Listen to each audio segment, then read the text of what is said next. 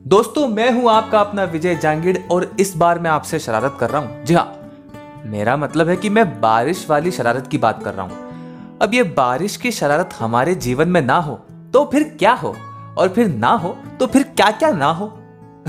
अजी, मेरा मतलब है कि बारिश का मौसम है, सभी लोग बारिश का आनंद लेते हैं। खैर, बारिश के अपने अपने किस्से हैं। खैर, उस पर तो मैं क्या ही चर्चा करूँ। लेकिन मैं आपके सामने एक छोटा सा शेर अर्ज़ करता हूँ। तो अर्ज़ किया है, अब के सावन में ये शरारत मेरे साथ हुई।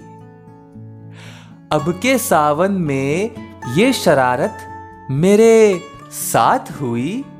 मेरा घर छोड़ के कुल शहर में बरसात हुई। अब के सावन में ये शरारत मेरे साथ हुई, मेरा घर छोड़ के कुल शहर में बरसात हुई। मैंने सोचा कि मेरे देश की हालत क्या है? मैंने सोचा कि मेरे देश की हालत क्या है? एक कातिल से तभी मेरी मुलाकात हुई। एक कातिल से तभी मेरी मुलाकात हुई।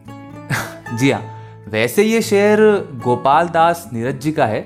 वो बहुत ही मारूफ किस्म के हमारे लेखक और शायर और पता नहीं क्या क्या रहे हैं। उनके बारे में खैर आप गूगल से पता कर लीजिएगा, लेकिन बस मुझे लगा कि बारिश की शरारत है और बारिश की शरारत में ये शेर मैंने आपके सामने अर्ज़ किया क्योंकि मेरा मन किया तो मैंने कर दिया। विजय है, विजय तो कुछ भी कर सकता है। तो खैर, आपकी हमारी बात तो बस इसी तरह होती रहेगी। आप बारिश का आनंद लीजिए, विजय फिर से आएगा कोई बात लेकर। और हाँ तब तक के लिए टेक केयर